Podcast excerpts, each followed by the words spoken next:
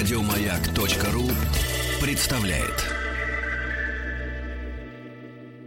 А я вот говорил, походу по Ургантам до добра не доведут Антона Долина. Ну вот в результате опаздывает на свое законное дежурное включение. Главный и основной момент, то, что, конечно, мы же не сможем голдами пожертвовать, мы же новинками кино пожертвуем таким Конечно. образом, да? Да, да. Люди не узнают о том, что седьмой форсаж выходит. Да горел огнем сильный Ну форсаж со всеми, кто его любит. Я как раз к тому. Не такая уж большая потеря, ребята. Да, Давайте-ка лучше я вам пока взвешу отвратительных новостюшек. Седьмой форсаж такой же Г, как и шесть предыдущих. И 85 последующих. И ни одного не смотрела. Да. Ты видел хоть один? Да Или- ну слушай, ну это бессмысленно. Рекла- Рекламный ролик смотреть. или- Вот справедливости ради, понимаешь, это звучит как Пастернака не читал, но осуждаю. Ой, ну эти Мария, да что ж ты все время хочешь все оправдать-то? Сравнил тоже Пастернака с Нет, форсажем. посмотри хоть один форсаж, и тогда с гордостью говори, я смотрел, мне не нравится. Знаешь, когда что-то пахнет как Г, на вкус Г и выглядит как Г, то, скорее всего, это Г. Поэтому мне хватает трех минут, чтобы... Миллионы мух не могут ошибаться. Миллиарды. Нет, нет, миллиарды, да. Давай, прошу ладно, прощения. новостюшкам, новостюшки, да. Ам, черновик песни American Pie продан за 1 миллион 200 тысяч на аукционе. Фига себе. Ну, как выяснилось, это еще и не самый дорогой черновик из всех проданных. А, ну, я напомню быстро, что это песня Дона Маклина, и это для меня было. American Pie, Да. American Pie, вот это, И то, что Мадонна, Мадонна перепела, да, да. перепевала. И в честь этого дела как раз все те самые американские пироги назывались, и кинофильмы «Американский пирог». Но, оказывается, песня-то, ну, буквально А, как бы Долин пришел, смотри. Да? Да, да, да. Я тогда быстро дочитаю до чего-нибудь Давай, давай. интересного. В США создали будильник для раздельного пробуждения спящих в одной постели людей. Это специальное приложение, которое ты себе в телефон скачиваешь, и в определенный момент он начинает прямо в харю тебе светить как бы дневным И светом. сейчас работают над будильником, который подарит Антону Долину, чтобы он э, успевал разрулить все свои 85 халтур, 15 ра- радиостанций, 8 У меня каналов. нет ни одной халтуры, у меня Пять. только настоящая подлинная работа. Спутник кинозрителя. А вот и он, собственно, кинокритик Антон Долин. Антон, давай я сейчас разберусь с компьютером, а тем временем расскажи, как доехал. Э, Очень хорошо и быстро, как вы видите, поскольку я уже с вами, друзья. Э, Это все проклятое телевидение, оно не дает э, нам, честным А людям, мы, то- а мы только работающим что, на пока радио. тебя не было, мы говорили о тебе. Знаешь, хорошо говорили. Ну а о что вам тебе, о Ване остается? Урганте, да. Да. Как-то так нашли добрые слова какие-то. К разговору о телевидении, вы знаете, что у нас отмечается юбилей Твин Пикса? А мы уже об этом по- поговорили. Да, серьезно? И даже поставили Бадаламенте. Ну, я тогда не буду ничего долго про это говорить, просто всех поздравлю с э, 25 этой лет, да. знаменательной датой, потому что, э, ну, я не знаю, вот это реально для меня открытый вопрос. э, надо ли поздравлять людей с тем, что не будет, по всей видимости, э, продолжения? Да, соскочил. Э, э, Линч, да. соскочил, без него это, ну, лу- лучше все-таки пусть не будет, чем Ну, конечно. сделают без как него. фильмы Чаплина без Чаплина. Э, да. Совершенно верно. Это вот настолько до такой степени он, хотя там их двое. Но, в общем, Марк Фрост э, замечательный человек вместе с э, Линчем сам по себе, я думаю, он не был бы способен все-таки сделать такого уровня фильм. Э, И обидно, потому что хочется, конечно, хотелось бы посмотреть, увидеть, что это будет. Может, еще каким-то краудфандингом или чем-нибудь еще наберут эти деньги необходимые, черт его знает. Но, конечно, был и риск э, жуткого разочарования облома. Линч 10 лет не снимал. Если бы он сделал это и сделал бы это плохо, я думаю, что это было бы гораздо трагичнее, Да, чем да, э, да. не делать вообще. Ну неужели тебя не мучит вопрос, кто же убил Лору Палмер? Ну, во-первых, ответ непосредственный мы все-таки фильмы получили. Во-вторых, э, ответы э, всякие более сложные, да, метафизические и так далее. Э, фильм нам отчетливо показал то, что, учитывая многомерность пространств, в частности, черного вигвама, э, ответов может быть бесконечно много. Мы можем снимать, мы можем давать их и давать. И можно сделать много-много серий. И вопрос совершенно не- в конечном счете не в личности убийцы э, этой давно уже 25 лет назад погибшей старшеклассницы, а вопрос э, в той, я считаю, э, потрясающей тонкой грани между реальным и сюрреальным, комическим и уютным, и, с другой стороны, трагическим и страшным, которую Линч обнаружил впервые в американском искусстве, то есть э, и в мировом искусстве. Потому что обе эти стороны всегда существовали как-то независимо друг от друга. И вот этот вот э, комический, нежный уют э, маленькой, уют, маленькой симпатичной провинции, где пьют такой вкусный черный кофе и варят потрясающие, и делают пироги удивительные, ягодные. А с другой стороны, именно там какие-то индейские проклятия, э, Боб, вот этот вот глядящий на тебя из зеркала демон, э, лес, где живут совы, которые не то, чем кажутся. Все это, э, ну, мне кажется, есть еще только один, кроме Линча, автор, который умеет это все исследовать, это Стивен Кинг. Но он это делает в книгах. Адекватных фильмов практически нет. Ну, очень мало адекватных фильмов по Кингу, которые могут передать то, что он передает в своих книгах. Поэтому «Твин Пикс» — великая вещь. Вдруг кто-то из вас не смотрел этого фильма. Я думаю, что юбилей — это хороший, хотя и, в общем, малозначительный, но все-таки хороший повод, чтобы это сделать. Да, но мы сейчас говорим именно о сериале. Не надо смотреть О сериале. фильм «Твин Пикс. Ог- Огонь иди за мной». Значит так, э, с этим сложно. Это самый неудачный фильм из всех полнометражных фильмов Линча, безусловно. А, Он не может сравниться с сериалом, безусловно. Но вместе с тем, когда вы посмотрели сериал и вам хочется еще у вас ломка, этот фильм в качестве авторского не знаю, эпилога или пролога, это, в принципе, приквел формально. И, значит, дополнение — это интересная вещь. Ее стоит тоже посмотреть, просто не надо с этого начинать ни в коем случае. Вот, э, как бы я уточнил. Потому что там есть тоже чудесные вещи, вроде появления в кабинете ФБР э, Дэвида Боуи со странными глазами, еще какие-то совершенно дивные моменты. Да. Вот, ну, Давайте с- да, я оставим отниму спойлеры. у тебя буквально одну минуту, потому что я только что поняла, что вместо новостей надо было мне, конечно, прочитать информацию полезную про то, что если вы хотите поехать в Прагу на чемпионат мира по хоккею 2015, Вы то опоздали. это просто я опоздала, а Антон пока зато отдышится немножко. Там Да. чай есть. А, Сделайте креативные селфи в хоккейной амуниции. Это я напомню, если вы хотите на чемпионат мира по хоккею. А, Главное сделать это в самом необычном месте и опубликуйте его ВКонтакте, на Facebook или в Инстаграм. Поставьте хэштеги «Хочу на ЧМХ» и «Skoda Russia». После этого подписывайтесь на официальный аккаунт Шкода и следите за эфиром «Маяка». Каждый день мы выбираем лучшее фото дня, а по итогам недели определяем победителя, который получает памятный подарок – джерси с автографами игроков сборной России по хоккею. Авторы лучших фото отправятся на чемпионат мира вместе с ведущими утреннего шоу «Маяка». Все подробности и правила акции на сайте gotoprag2015.ru. Очень красиво. Как мне будет не хватать этого конкурса на следующей неделе? Да. Ну подожди, может он еще и не Может, и новый начнется. Да. Про- А, Прости, что отняла да, время от порядке. «Форсажа 7», но мы уже немножко его обсудили Мы- без мы тебя. уже. При этом вы его не смотрели, разумеется, Конечно, не конечно, собираетесь. нет. Об Но, этом мы и. Во-первых, это редчайший Поскольку я, случай. поскольку я не смотрел шестого и пятого, я не могу, могу смотреть Да. седьмой, потому что я не пойму, в чем там дело тогда. О, да. Это, это был тончайший троллинг, как я понимаю. Да. да. Э- Сарказм, э- сарказм, все эти да. фильмы можно смотреть с любого места и до любого места, это Да, правда. да. А, однако «Форсаж 7» — это редкий случай, когда, говоря о «Форсаже», надо говорить э, об актерах. Об актере, актерах, об актере, начнем с этого. Это Пол Уокер. Все-таки эта история совершенно драматическая, заслуживающая отдельного фильма. Я думаю, когда-нибудь снимут или отдельного документального, я имею в виду, или отдельной книги, потому что артист э, симпатичный молодой парень. Э, ну, действительно, такой э, секс-символ. Ну, может быть, не самый главный в Америке, но достаточно влиятельный, потому что «Форсаж» — дико популярная франшиза, в частности, благодаря ему. Э, который поначалу, казалось бы, проигрывал Вину Дизелю, но э, уже со второго-третьего фильма совершенно с ним сравнился э, по уровню популярности. Вот эти двое героев, один лысый как бы циник, и изначально гонщик с криминальным прошлым, другой блондин, красавец и бывший спецслужбист, а ныне тоже гонщик и весельчак. Вот, э, а, друзья закадычные на всю жизнь, когда-то противники. В общем, Пол Уокер погиб э, во время работы над «Форсажем 7». И э, для поклонников этой франшизы, их миллионы уже по миру, это была действительно ну, настоящая трагедия, уже совершенно не шуточная, а, потому что это тот, на ком держалась франшиза, и потому что его гибель выглядела какой-то злобнейшей ухмылкой судьбы. Человек погиб в автокатастрофе, не он был за рулем, э, машина не ехала быстрее разрешенной скорости, и вообще они, они не были виноваты никак. И вот именно так погибнуть для актера, сделавшего себе имя этим форсажем, это, конечно, только руками развести. Форсаж 7 сделали. Делали его дольше, чем должны были. Подрядили неожиданного режиссера. Кстати говоря, вопреки всему, что можно плохое сказать об этой франшизе и этом фильме, режиссер очень талантливый. А, хотя странно, что его подрядили делать это. Джеймс... А, а там разные режиссеры Да, у каждого да, «Форсажа»? Да, не у каждого, кое-где э, совпадают, но вот седьмой новый. А, Джеймс Ван. Это, в общем-то, важный реформатор американского жанра хоррора. Он сделал «Пилу», он ее придумал. И сделал «Астрал». Это два супер популярных фильма, которые сделали то, чему любой американский киношник поклонится, не разбираясь в жанре, а именно сделали фильм за три копейки, э, собрав гораздо больше и э, завербовав настоящую армию фанатов.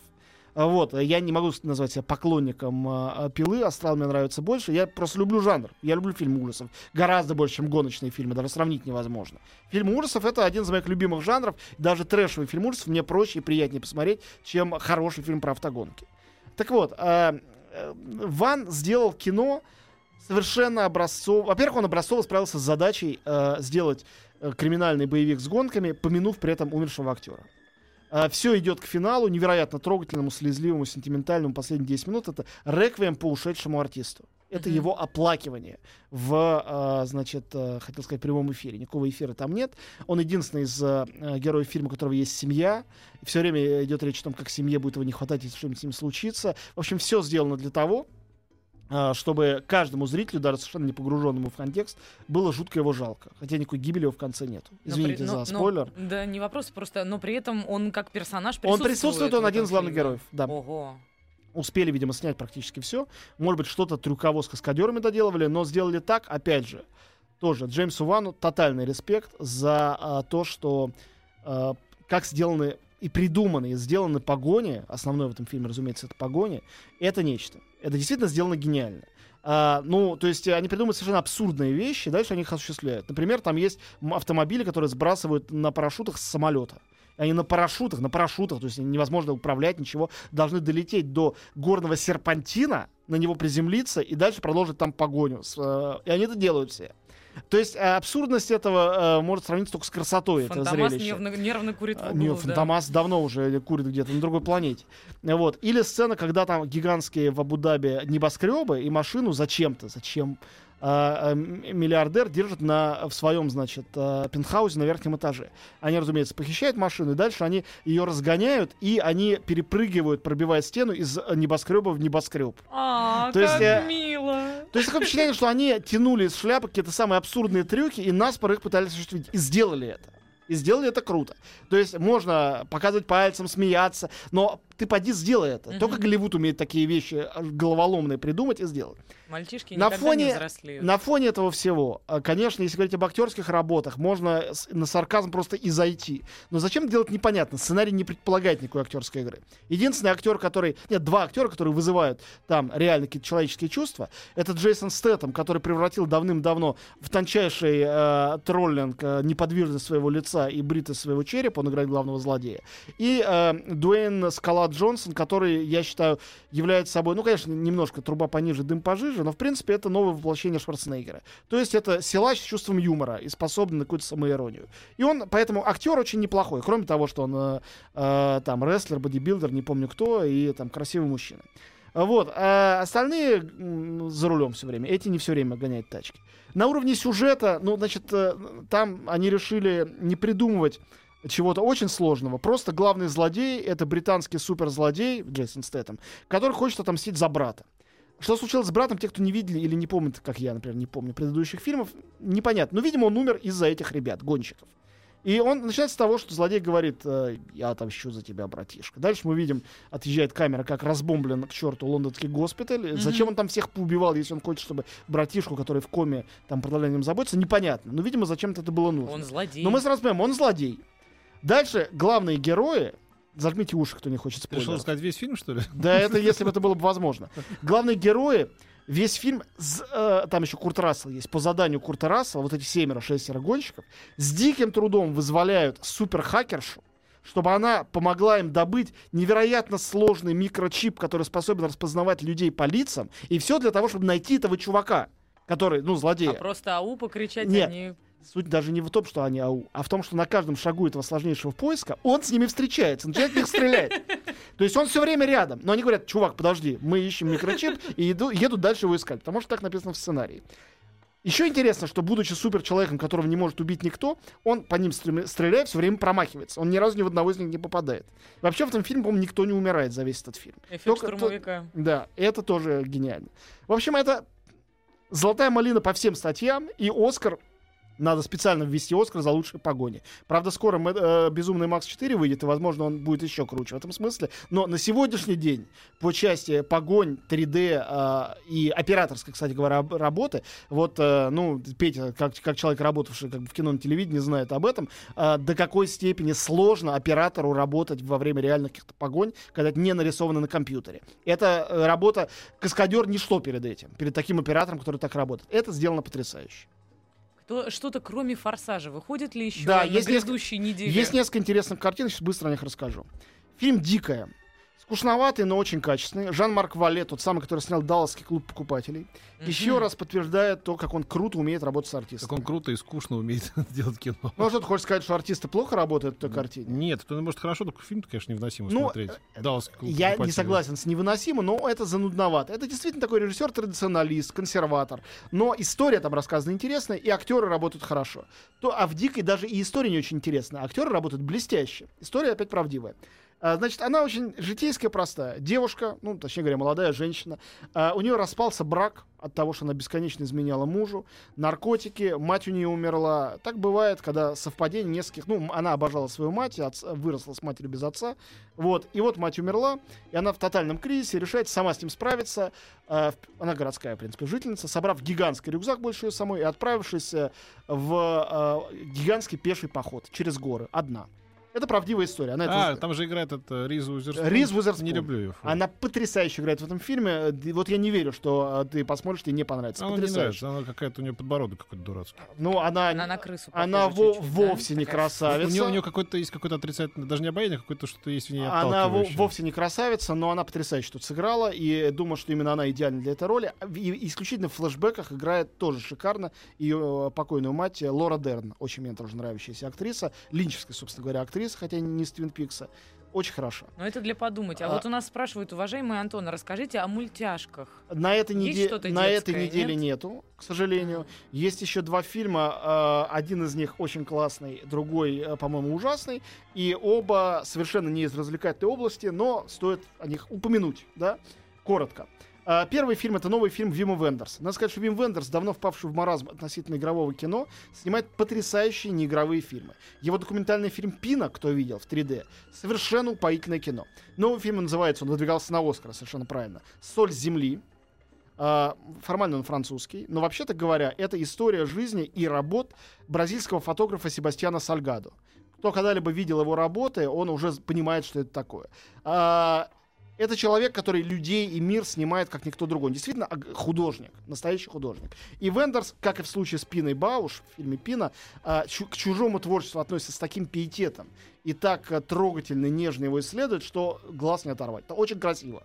Очень красиво. Если вы хотите действительно, чтобы мозг немного отдохнул и посмотреть на красоту, то вот фильм «Соль земли» — это идеальный выбор на этой неделе. И, наконец, ужасный фильм, который не могу не сказать, это режиссерский дебют артиста Райана Гослинга. Называется по-русски, не знаю почему, «Как, по- как поймать монстра». Вообще-то называется «Lost River», то есть «Пропавшая река» или «Потерянная Мгм. река». Как поймать монстра? Там не играет, к сожалению, сам Райан Гослинг, окончательно теряет для нас надежду на то, что в этом будет что-то, на что стоит смотреть. А мне кажется, это такое упадничество, когда ты самый режиссер и сам же себя в главной Ну, роли нет, снимаешь. у некоторых людей это хорошо получается. И вот э, Очень у некоторых. Рассел Кроуд хорошо сделал вот в, в- в недавнем фильме. Реально хорошо. Хорошо сыграл в собственном фильме. Нет, бывает, когда это получается здорово, бывает, когда это ужасно. Но а, в данном случае просто нету там на экране Райана Гослинга. Это очень странная история молодого парня в маленьком городке, который влюблен совершенно в свою мать, мать-одиночка. Мать, которая э, должна расстаться со своим домом. Чтобы этого не произошло, она идет работать в странный извращенческий э, ночной клуб. А у парня в это время свои отношения с девушкой, э, с которой он знакомится, с соседкой, э, и с местным бандитом. Ну, в общем, это общая беда всех таких красавчиков, которые говорят, я не только красавчик, я хочу Да. доказать, что я еще и режиссер, Значит, что это, я вот это по- попытка подражать, извините за повтор уже в десятый раз, Дэвиду Линчу и Терренсу Малику, сделанная Райаном Гослингом. Сделайте выводы сами. Кристина Хендрикс, очень красивая девушка, играет его мать. А, Сирша Ронан, Ева Мендес, прекрасная женщина, и только ради их лицензурения, может быть, и стоит смотреть этот фильм. «Как поймать монстра». Спутник кинозрителя. Да, и как пела Мирей Матье, пардон, муа, у нас долен Антуа в своей известной песне.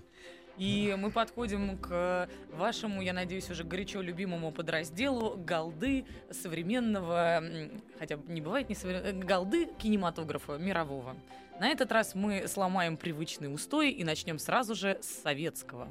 Ну, или с российского, давайте так. Ну, Да. э, меня традиционный зачин, да, Мгм. на слово «советское». Ну, Ну хорошо, хорошо, да. Да. Элен Климов, конечно же, не снимал советских э, фильмов, у него все глубоко философское, а мы говорим о фильме «Агония», снятый в 1974 году по сценарию Семена Попозже, по-моему, Лунгина.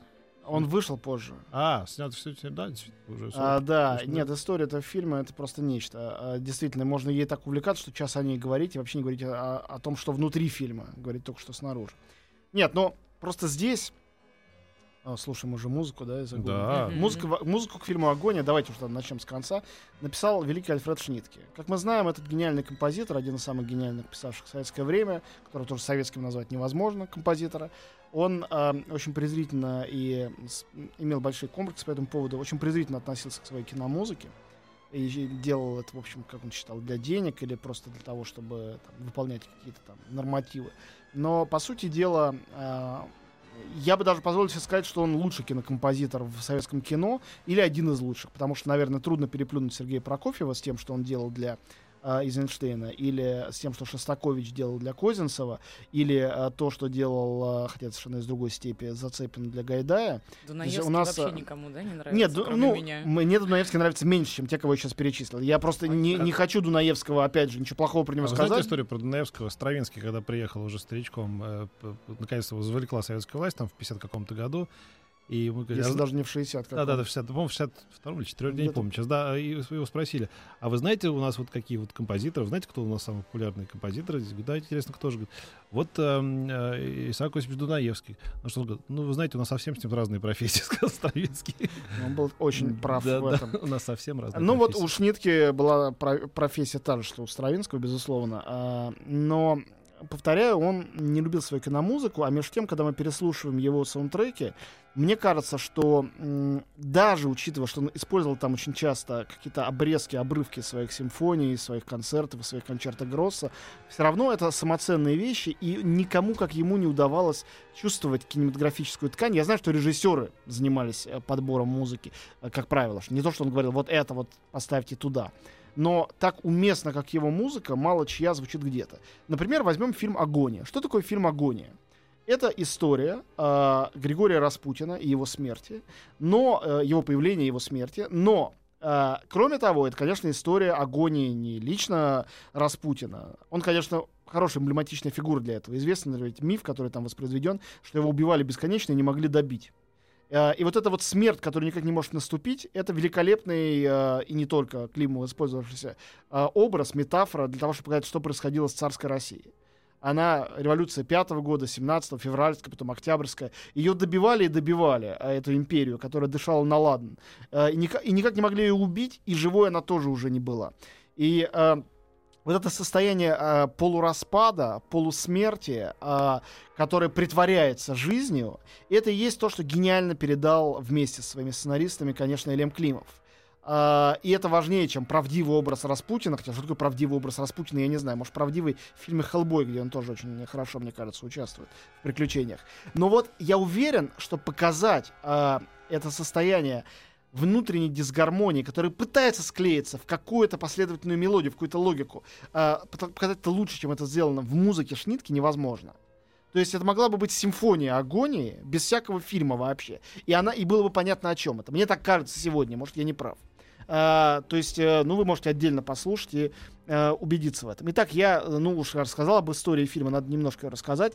Э, фильм собирались сделать к 50-летию Октябрьской революции. Снимать ее э, собирался Эфрос по пьесе э, Алексея Толстого. Э, это должен быть абсолютно пропагандистский фильм о том, как э, загнивала царская империя. А потом Пырьев молодому режиссеру Климову это отдал. А, Климов э, выбросил Толстого в помойку и позвал, э, значит, Илью Нусинова и Семена Лунгина. Почему он их позвал? Потому что они с ним работали над гениальным фильмом «Добро пожаловать» или «Посторонним вход воспрещен». Вот он их позвал. Люди написали только что для него э, абсурдистскую комедию о пионерлагере, а теперь им надо написать э, драму про Распутина. Что они написали? Они написали фарс. И у них была задача написать фарс. Он назывался «Антихрист». Там было, вспоминал Климов, два э, Распутина. Мифологический и реалистический. Мгм. Э, и в результате, когда э, были уже подготовительные материалы и сценарий, м, не знаю, ли- лично э, Пырьев или нет, там, кстати, было два названия, Антихрист и Мессия, вот оцените по этому. Какой Вот, разброс. э, значит, э, э, в 66 году э, сценарная комиссия Госкино пришла в полный ужас, проект закрыли. Но э, Климов хотел продолжать это делать, они переделывали сценарий, и в 70-х годах проект э, во время уже застоя возник вновь. Э, Дописали, переделали, и э, фильм получился уже как бы исторической такой э, большой драмой, и Ермаш, знаменитый глава Коскино, тогда недавно назначенный, э, дал им добро. Говорит, ребят, давайте, снимайте. Но когда его сняли, на это посмотрели, пришли в полный ужас и отдали Климу на доработку. Фильм лег на полку. Его доделали в 1974 году, он вышел у нас только в перестройку, в 85-м. Ого. А, отправили в Венецию, где фильм получил а, приз в Фипреси и получил приз во Франции. И а, по Европе он прошел до того, как появился в Советском Союзе, которому оставалось недолго еще быть Советским Союзом. Почему? А, во-первых, почему его не показывали? Мы с Петей уже немножко обсуждали. Не показывали потому, что этот совершенно гениальный фильм показывает природу власти, а, ее, сейчас это особенно актуально, неразрывнейшую связь с мракобесием, с религией э, и с э, использованием самых низких рычагов э, давления на человеческую натуру и манипуляции. Для того, чтобы власть могла использовать людей, религия для этого необходима. И религия в этом смысле очень органично, особенно в России, сливается с любыми языческими ритуалами. В этом смысле такой шаман-колдун Распутин, который в то же время претендовал на звание едва ли не православного святого, идеальная фигура, чтобы это показать. И, конечно, эту двойственность гениально сыграл, как рассказывал сам Ильям Климов, входивший едва ли не в транс для того, чтобы входить в эту роль, э, э, артист Алексей Петренко. Там прекрасный актерский состав. Анатолий Ромашин был идеальный царь Николай, замечательная Алиса Фрейндлих, э, Катин Ярцев. Но, конечно, это фильм одного артиста все равно, Петренко. Он там гениальный.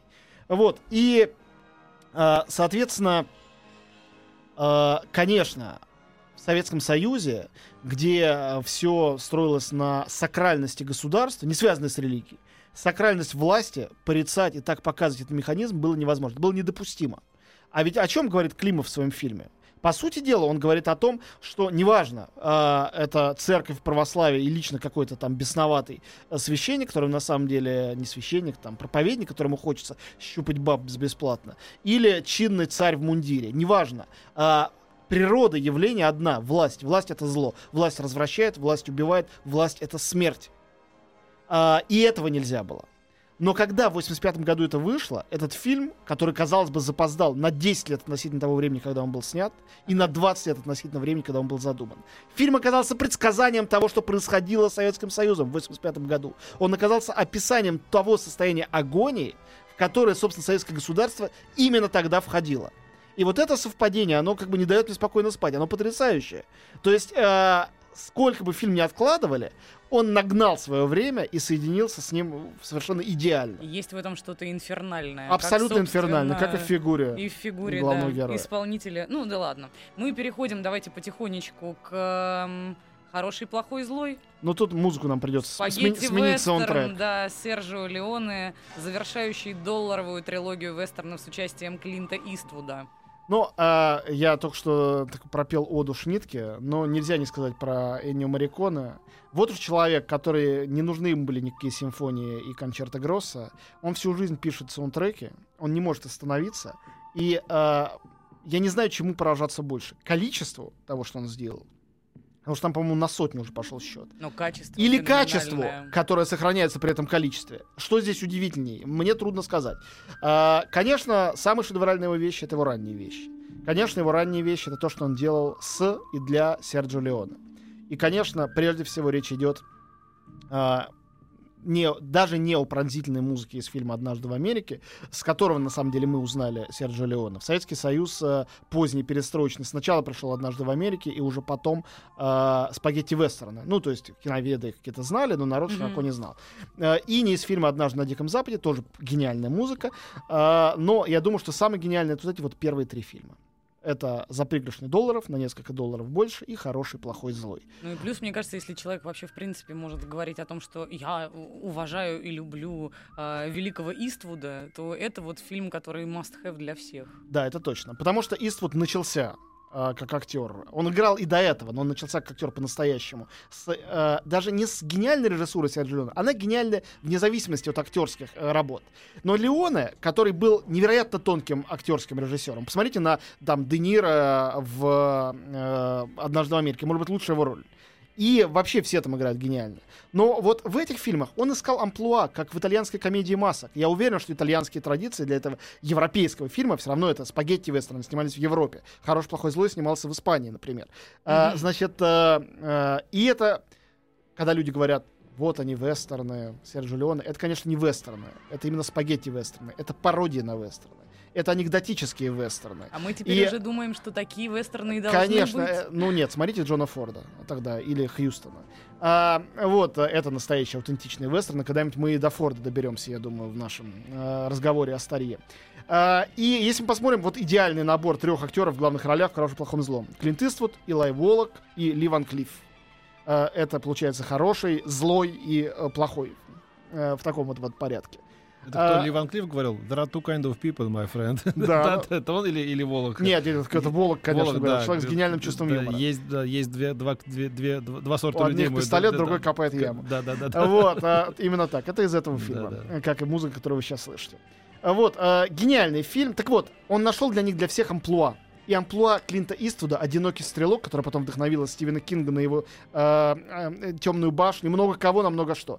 Это амплуа, эта маска блондинчика, человека без имени, она и стала краеугольным камнем в карьере Клинта Иствуда. Каким-то образом, даже когда он не снимается, а снимает, он все равно продолжает быть человеком в этом образе С одинокого его стрелка. пончей и сигарелкой, да. Да. Спутник кинозрителя. Он же Антон Долин, Да, наш любимый да, кинокритик. Мы да. обсуждаем голды мирового кинематографа. называют голды. Мне сразу кажется, ба- бандитская цеп, С- цепка на это. современные, 94 год, Хорошо, братва. лучшие из голды. лучших. То, что понравилось старые фильмы, самому старые Петру Фадееву, то, Да. что Да, он выбрал и подчеркнул. Вот эти фильмы мы обсуждаем. Петру нравится далеко не все, но, например, нравится фильм «Стена» 82 И в этом года. я не оригинальный. Да, э, ну, я отношусь с огромным, э, как сказать, с огромной опаской к музыкальным фильмам, любым. Я считаю, что по-настоящему удачных музыкальных фильмов, я не поклонник жанра мюзикла, например, э, но это не мюзикл «Стена». И не рок-оперы, я считаю. Это... Это стена, да. Да, «Стена» — это един- Это- фильм единственный в своем роде. Что такое рок-опера? Это набор э, хитов э, с отчетливым сюжетом, а «Стена» для традиции рок-оперы то же самое, что э, в «Поиск утраченного времени» Марселя Пруста для традиции романа. Когда э, написано там семь томов, в которых сюжета, ну, можно, наверное, на одной странице пересказать. Весь сюжет внутренний. То же самое в стене. Это описание музыкой и словами внутреннего мира выдуманного персонажа, который рокер, который современный житель, который аутист, э, который э, построил внутреннюю ментальную стену, отгородившую его э, от всего мира. И как, из каких кирпичей сложена эта стена, это и есть то исследование, которое ведет, ну, прежде всего, конечно, э, Роджер Уотерс, э, бас-гитарист, певец, сейчас слышите его голос, и э, один из лидеров группы Pink Floyd. В 79 году, когда писалась «Стена», он был единоличным лидером. И это привело потом к распаду, собственно, ансамбля.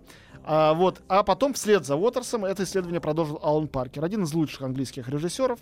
Я не являюсь большим поклонником всего его творчества. Многие его фильмы, в том числе музыкальные, мне не нравятся. Но я считаю, что у него есть два абсолютных шедевра. а, Может, до второго когда-нибудь тоже доберемся. Это «Стена» и «Сердце ангела». Мне кажется, это два великих фильма, а не просто ярких и э, там хороших. А, «Стена». В главной роли актер, который не актер. И вообще актерские работы в обычном понимании там отсутствуют. Это некое потрясающее пластическое единство. То, что мой любимый Рихард Вагнер, а, автор опер, а не рок-опер, называл Гесам Кунстверк, то есть единое произведение искусства, где текст, музыка и визуальный ряд а, невозможно выстроить в иерархическом каком-то порядке. Сказать, вот это главное, а это всего лишь служебное. А, То есть это единая вещь. И то, что сделал Боб, Боб Гелдов, это вот тоже как гениальное решение по кастингу. Боб Гелдов это достаточно посредственный, будем говорить правду, э, рок-музыкант, Мгм. постпанкер из ирландской группы Boomtown Reds, ничем не прославившийся. Человек, лицо которого э, настолько понравилось э, и показалось точным в 80-м году э, что он взял его на, на главную роль. Тот больше ничего нигде в жизни не сыграл. Но э, в стене он совершенно неповторим. То, как удалось найти и выбрать Джеральда Скарфа, это другое какое-то невероятное чудо. Ведь это было очень авангардное решение. Как бы клиповое. Взять художника и аниматора и инкорпорировать мультфильмы, невероятно страшные, как у нас в советское время называлось, мультфильмы для взрослых, в Мгм. тело этого фильма. Чтобы это было органичным. И чтобы кульминационная финальная сцена суда, который воображает себе главный герой, суд над ним самим, она была анимационной, это невероятно сильное решение. Представьте, что вы смотрите какой-то фильм, и вдруг финальная там перестрелка, вот не знаю, в хорошем, плохом, злом или что-то, оказывается, что это мультфильм. Ну, разве что, не знаю, Тарантино мог бы, наверное, себе позволить что-то такое. Мало кто бы такое сделал. Паркер это сделал и сделал это совершенно блестяще. Эта картина очень британская. То, как она показывает воздействие войны на э, поколение поствоенное, потому что по сюжету э, Паркера и Уотерса отец героя погибает на войне.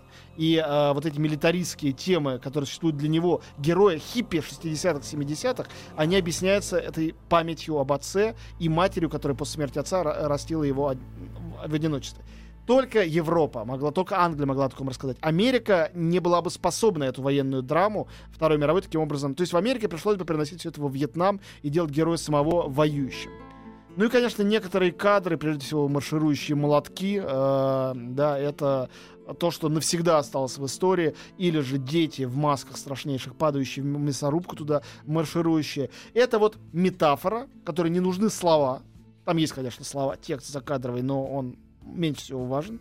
Вот, э, это те визуальные образы, которые, мне кажется, навсегда останутся в истории кино и которые формируют историю кинематографа. Я раз на одном из московских фестивалей я подошел к Алну Паркеру, он говорил им каких-то приятных вещей, практически упал на колени а он говорит, ну давай выпьем. Он так тоже не дурак выпить. В общем, дивный совершенно дядька. И он, конечно, сфер... он сформировал почти все поколение современных режиссеров от Финчера до других, потому что вот это клиповое, как бы, да, по-настоящему клиповое, не бестолковое такое вот сознание, которым он сделал, в, воплотил в стене, оно, конечно, многих очень-очень э, сделал, на самом деле, режиссерами. Я уверен, что вот все современные и твой гость Бондарчук, и, и Финчер, они вот на этих фильмах выросли. Да, это, в этом вообще никаких нет сомнений, потому что э, Паркер э, человек краеугольный, сильный, но в особенности конкретно этот фильм «Стена».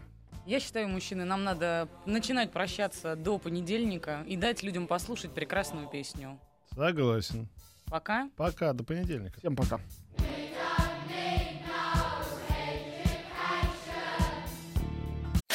Еще больше подкастов на радиомаяк.ру